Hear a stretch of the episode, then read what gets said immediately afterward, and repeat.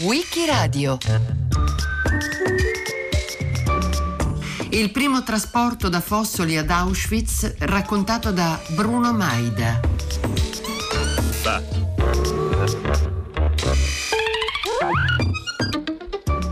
Il 20 febbraio 1944 un piccolo reparto delle SS entra nel campo di Fossoli per ispezionarlo. È un'ispezione quella tedesca che sembra preannunciare dei miglioramenti nelle condizioni di vita. È giunta voce ai prigionieri che le SS abbiano protestato con il commissario del campo per il servizio di cucina e per il riscaldamento, entrambi sicuramente non sufficienti. Anzi, alcuni prigionieri dicono di aver saputo che un'infermeria dovrebbe entrare da lì a poco in funzione. Sono speranze però che durano poche ore. La mattina del 21 febbraio viene annunciato infatti che gli ebrei presenti nel campo partiranno il giorno dopo, per ignota destinazione. Gli viene detto di prepararsi per un viaggio che potrebbe durare 15 giorni e se qualcuno mancherà all'appello, 10 prigionieri verranno fucilati. L'alba ci colse come un tradimento, scrive Primo Levi in Se questo è un uomo. Dopo l'appello nominale, la mattina del 22 febbraio, circa 600 prigionieri, sono uomini, donne, bambini, vengono caricati su autocorriere civili presi in affitto da una società privata e trasferiti a qualche chilometro di distanza, alla stazione di Carpi.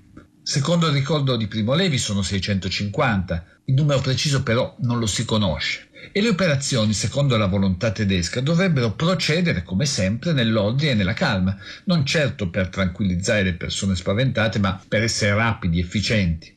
Eppure, un così alto numero di persone procura confusione, domande, sbandamenti e alla stazione di Carpi si svolgono scene non consuete di violenza. Lo stesso Levi viene colpito per non aver compreso l'ordine di salire sul tetto del pullman e scaricare i bagagli giunti da Fossoli, e un altro prigioniero, il veneziano Lello Levi, riceve un calcio da un tedesco per aver aiutato una donna anziana a salire sul treno. Sono 12 vagoni merci fermi sul binario e ognuno conterà dai 50 ai 60 prigionieri. Un altro vagone è attaccato al convoglio come scorta. I prigionieri salgono tra spinte e violenze, ma devono attendere la sera prima che il treno parta. Qualcuno, mentre sale, legge su una lavagnetta la scritta Auschwitz. Un nome privo di significato, scrive Levi, allora e per noi, ma doveva pur corrispondere a un luogo di questa terra. A Fossoli, senta, ci levarono tutti i soldi, non ci sapeva nemmeno una lira.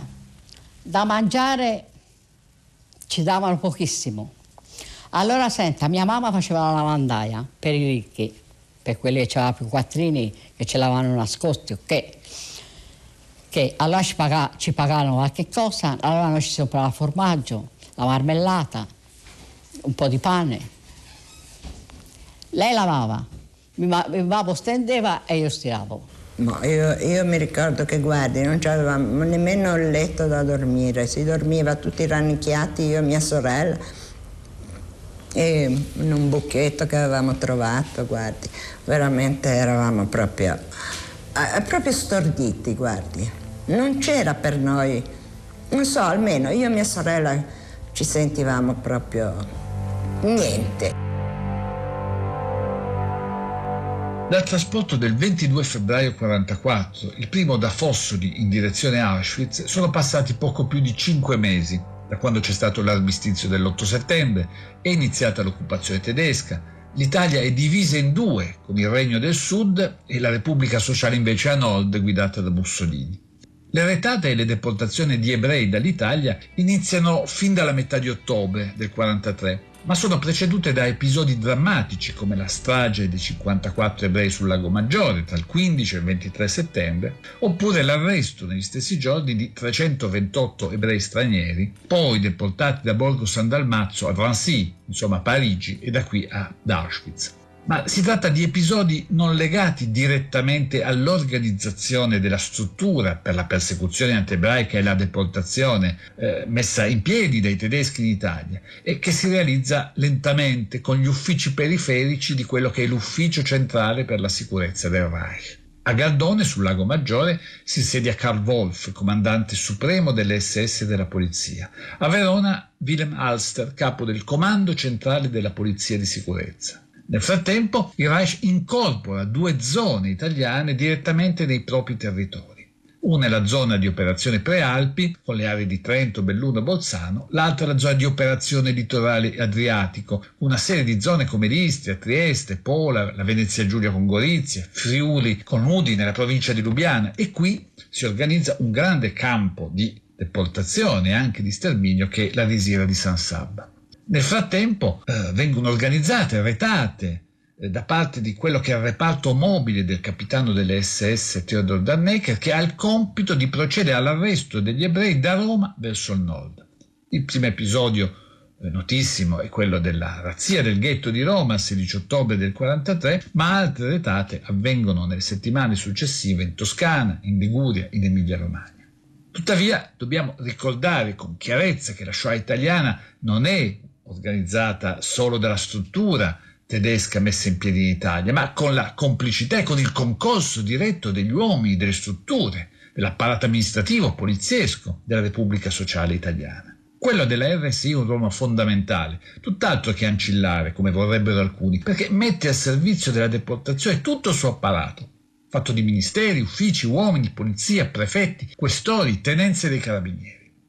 E anche l'ideologia. A Verona il 14 novembre si svolge un'assemblea del Partito Fascista Repubblicano. L'obiettivo è quello di organizzare, di stendere il programma politico della nuova Repubblica. I punti programmatici sono 18 e la questione ebraica si legge nel punto 7, dove è scritto gli appartenenti alla razza ebraica sono stranieri. Durante questa guerra appartengono a nazionalità nemica. Insomma, non sono più cittadini di serie B, ma sono esclusi de facto dalla cittadinanza della Repubblica Sociale. E l'applicazione di questo principio trova piena realizzazione solo due settimane dopo. È il 30 novembre 1943, quando il ministro dell'Interno Guido Buffarini Guidi emana un'ordinanza, la numero 5, che viene trasmessa la sera stessa dal capo della polizia, Tullio Tamburini, a tutti i prefetti. E dove, al primo punto, è scritto che tutti gli ebrei di qualunque nazionalità e comunque residenti nel territorio italiano devono essere inviati in appositi campi di concentramento e i loro beni devono essere sequestrati. E al punto 3 è scritto che siano per intanto concentrati gli ebrei in campi di concentramento provinciali in attesa di essere riuniti in campi di concentramento speciali appositamente attrezzati. È un punto importante perché da questo momento vengono creati nelle diverse province campi per raccogliere gli ebrei. Oggi ne sono conosciuti 28 e sono campi, potremmo dire, particolari perché si tratta di caserme, ville, alberghi, templi israelitici, scuole, cascine, semplici edifici piccoli campi che hanno una breve vita, ma che servono, hanno una funzione specifica, servono a raccogliere gli ebrei per poi deportarli. Parte di coloro che vengono rinchiusi in questi campi provinciali sono riuniti nel gennaio 44 a Milano e da qui deportati insieme a coloro che sono stati fermati alla frontiera italo-svizzera, come Liliana Segre, che sale il 30 gennaio 1944 sul treno che la porta con i suoi compagni ad Auschwitz. Uscimmo, lì gli SS e i repubblichini ci caricarono a calci e pugni su questi camion.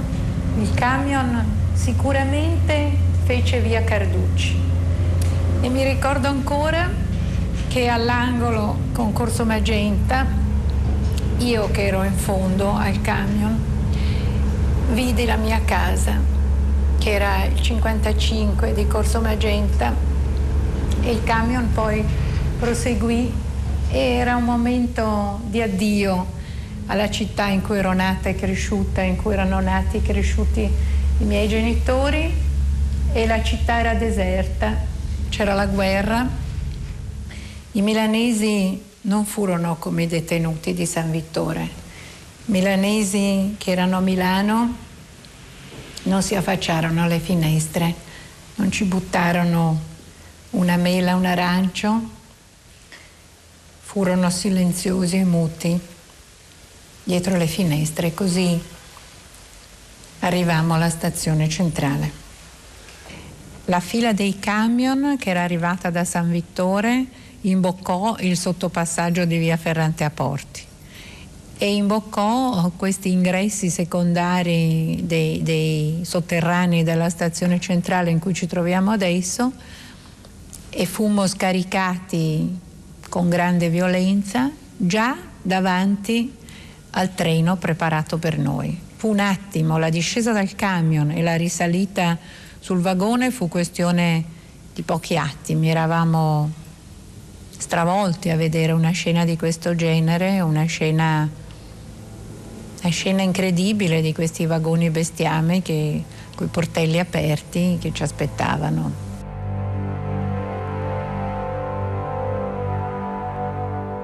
Per tutti gli altri ebrei rinchiusi nei campi provinciali e per coloro che nel frattempo vengono arrestati, la destinazione è un campo di concentramento e di transito che si trova a un chilometro dall'abitato di Fossoli, a 5 chilometri da Carpi, in provincia di Modena. Fossoli è stata scelta per la sua posizione strategica, è facilmente raggiungibile dal nord e dal sud e con una ferrovia, con la stazione di Carpi, che la collega facilmente tramite Verona al Brennero e quindi ai paesi del nord Europa isolato dall'abitato e ancora oggi quando lo si visita ci si rende conto come poche case allora potessero vedere il campo. E poi un campo esiste già in quel luogo, è un campo per prigionieri di guerra creato nel luglio 42 sotto l'amministrazione italiana ed è arrivato a ospitare 4.000 militari. Dopo l'8 settembre 43 è stato requisito dai tedeschi e dal dicembre successivo è utilizzato dalla Polizia della Repubblica Sociale Italiana come centro di raccolta degli ebrei, secondo quella circolare numero 5 che abbiamo visto. Il campo entra in funzione precisamente il 5 dicembre 43 e alla fine del mese vi sono già 97 ebrei, la maggior parte proviene da Venezia, ma pochi giorni dopo sono più che raddoppiati.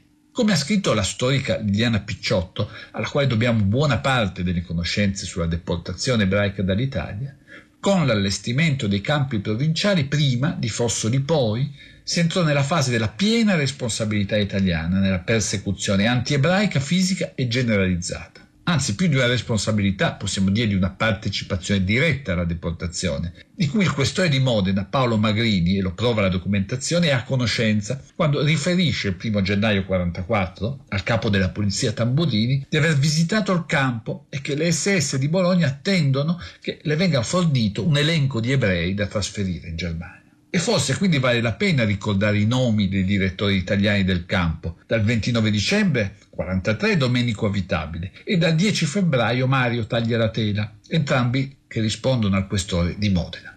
Nel frattempo, alla fine di gennaio, giunge in Italia Friedrich Bossammer, che è inviato da Adolf Eichmann per realizzare anche nel nostro paese la soluzione finale. E per uniformare le procedure viene deciso di organizzare un luogo dove concentrare gli ebrei da lì deportati. È stato fatto in Francia, a Drancy, in Olanda, a Westerbork, dove qualche mese dopo verrà portata Anne Frank e la sua famiglia, oppure in Belgio, a Malines. Fossoli appare ideale, seretto per la sua posizione, ma anche perché i fascisti vi hanno già concentrato un certo numero di ebrei che possono essere deportati. Il passaggio delle consegne avviene il 28 febbraio 1944, quando Astor avoca a sé la giurisdizione sul campo e lo comunica, più che chiederlo, al questore Magrini e viene indicata una data di consegna nel 15 marzo.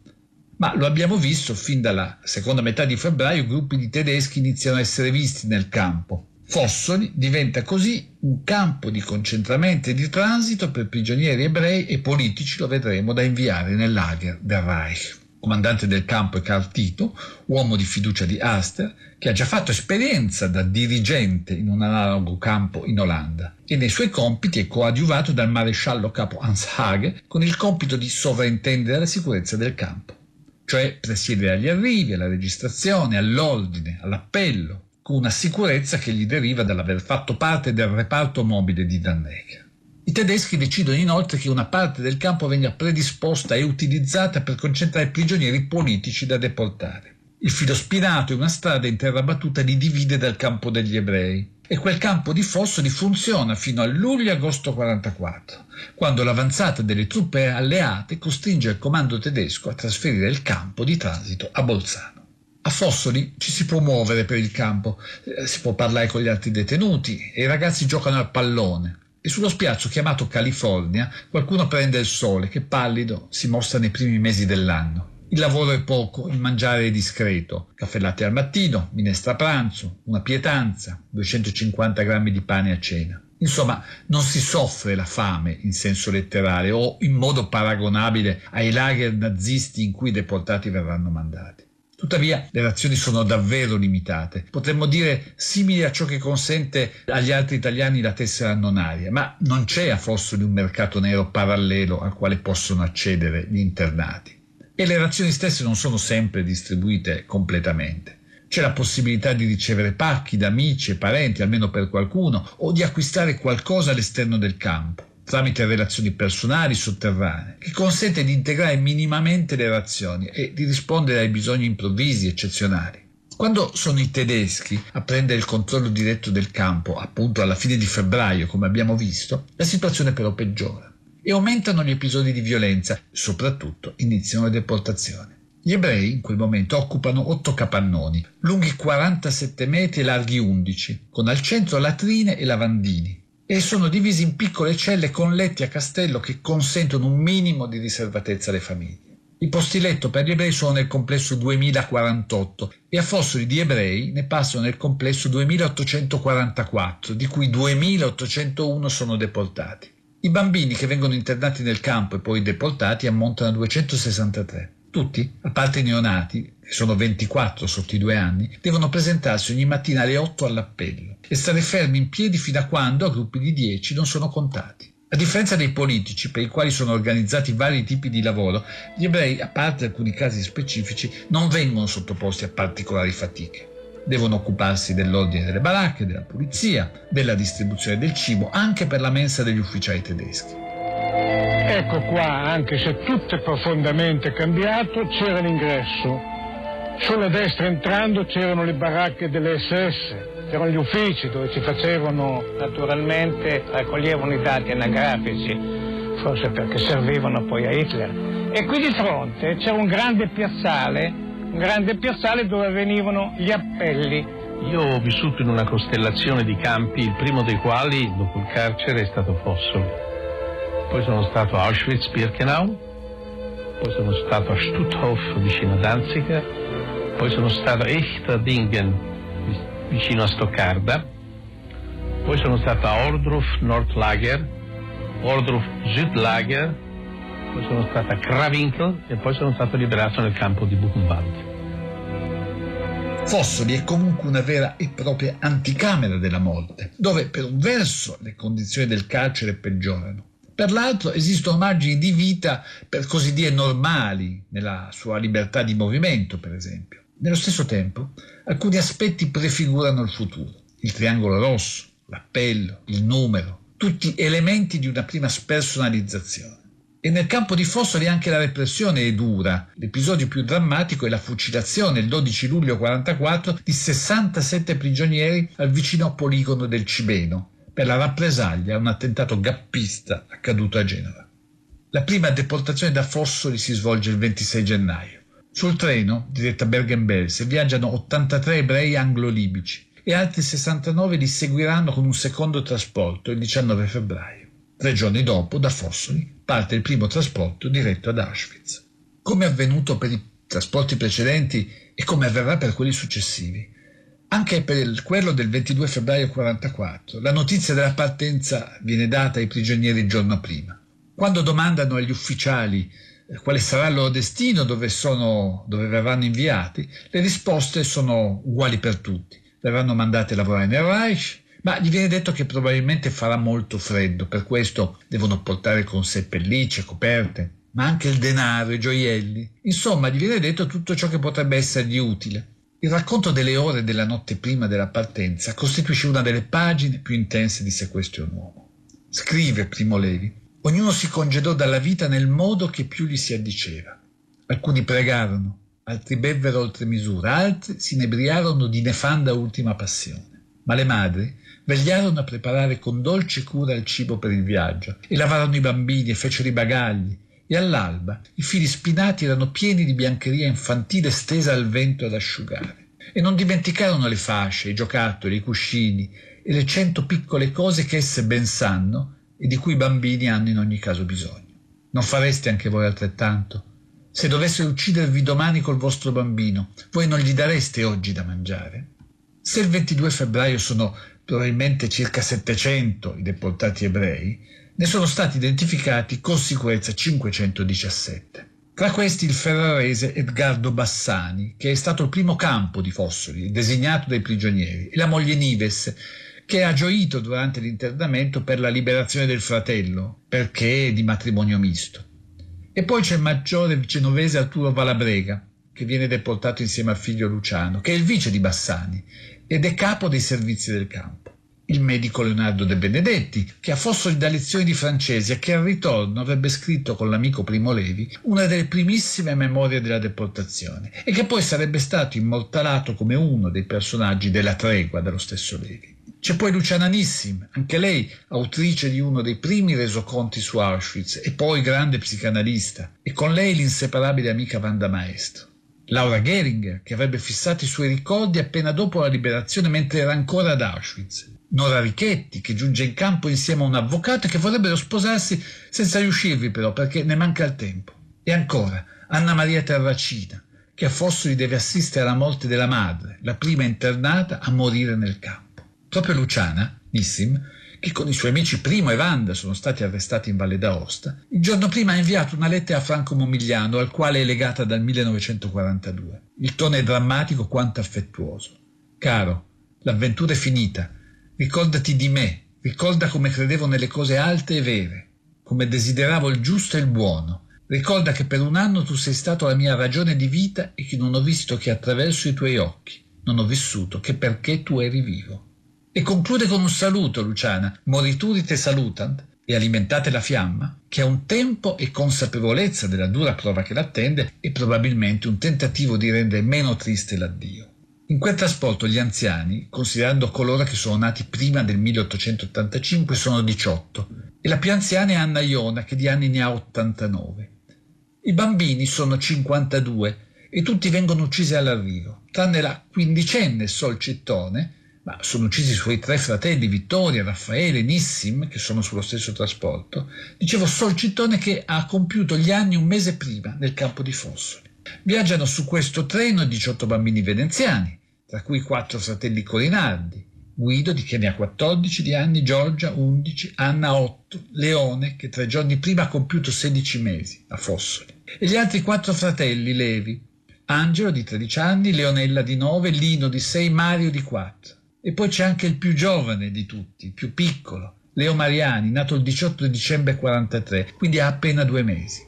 Poi, insieme ai genitori, sono fatti salire sui vagoni piombati del 22 febbraio 1944 Raimondo e Ruggero Iona, vittime di una delazione, e poi Adriana Revere, di 9 anni, che sarà ricordata come l'Anna Frank italiana. Facciamo questo percorso della morte che hanno fatto tutti gli ebrei che sono venuti a Birkenau, Auschwitz, percorso che precedeva la morte di un paio di ore o tre. Io sento ancora il, la sirena o il sibilo, il fischio della locomotiva quando entrava in stazione. Gli arrivi erano tali e tanti che Qui sostavano tre trasporti contemporaneamente e più c'erano quelli che attendevano fuori dal campo. Quindi un arrivo di una quantità rilevante di prigionieri, tutti ignari di quello che sarebbe accaduto, tutti convinti di venire qui per lavorare con le loro famiglie, come è accaduto a me, con i loro figli, quindi con le loro mogli, le loro madri, dopo giorni e giorni di viaggi, di viaggio sofferti per mancanza di cibo, d'acqua e di tranquillità. Il viaggio dura quattro giorni e la ragione maggiore di sofferenza per i deportati è la sete, non la fame. Alla partenza i deportati non hanno potuto rifornirsi di acqua e nelle soste le guardie impediscono di chiedere aiuto all'esterno. Ma quella sete dipende anche dalla marmellata, fornita in modo abbondante. Luciana Nissim ricorda sì poco cibo, ma soprattutto quella marmellata, e scrive che invadeva tutto, mani, coperte, bagagli, ogni cosa era attaccaticcia di marmellata, e noi soffrivamo fortemente la sete. Lo spazio è poco sui vagoni e per dormire le persone devono stare pigiate una contro l'altra. Fa anche molto freddo. Sono tutti nervosi e preoccupati, in pena perché hanno lasciato, molti finiscono per litigare.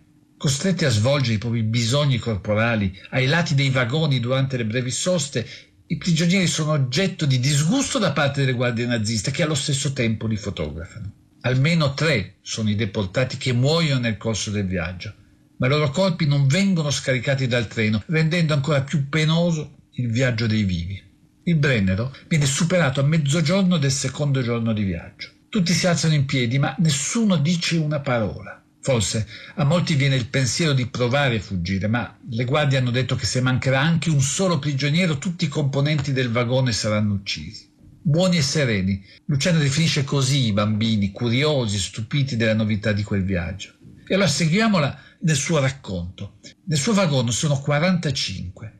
Da una feritoia lei e i suoi compagni vedono persone curiose che guardano il treno passare, mentre loro gli urlano che li stanno deportando e che ci sono anche bambini chiusi in quei vagoni lanciano biglietti fuori dal treno, sperando che qualcuno li raccolga e li mandi ai loro cari.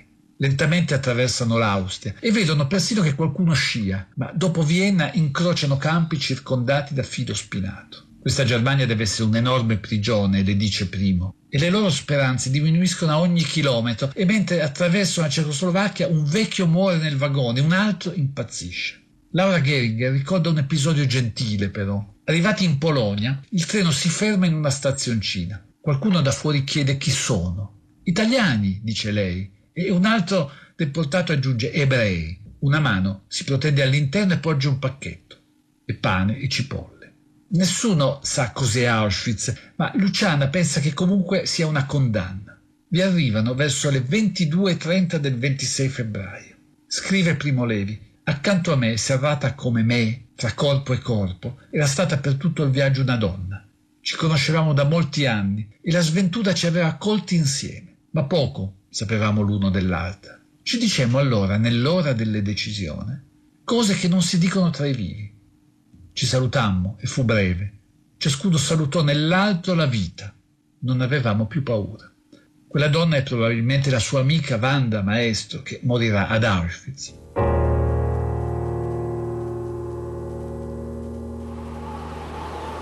Poi venne la notte e la notte guardai fuori da una finestrina e vidi per la prima volta il fuoco sopra la ciminiera. Era una visione, una visione molto brutta, era una visione della notte nera, la neve bianca, brillava, brillava perché il fuoco là in fondo era sinistro, era terribile e ormai sapevo, sapevo che cos'era quel fuoco, allora e fu una notte veramente tremenda. La selezione manda a morire subito le donne con i bambini in braccio e gli uomini e le donne con i capelli bianchi. Sono 124 le persone scelte per essere immatricolate, di cui 95 uomini e 29 donne. Sono entrati in 700, ne sopravviveranno 25. Il 22 febbraio 1944, dal campo di prigionia di Fossoli, parte il primo convoglio diretto ad Auschwitz. Bruno Maida l'ha raccontato a Wikiradio a cura di Loredana Rotundo con Antonella Borghi, Lorenzo Pavolini e Roberta Vespa. Questa puntata è stata realizzata da Manuel De Lucia. Per riascoltare e scaricare il programma vai sul sito di Radio 3 o scarica l'app Rai Play Radio.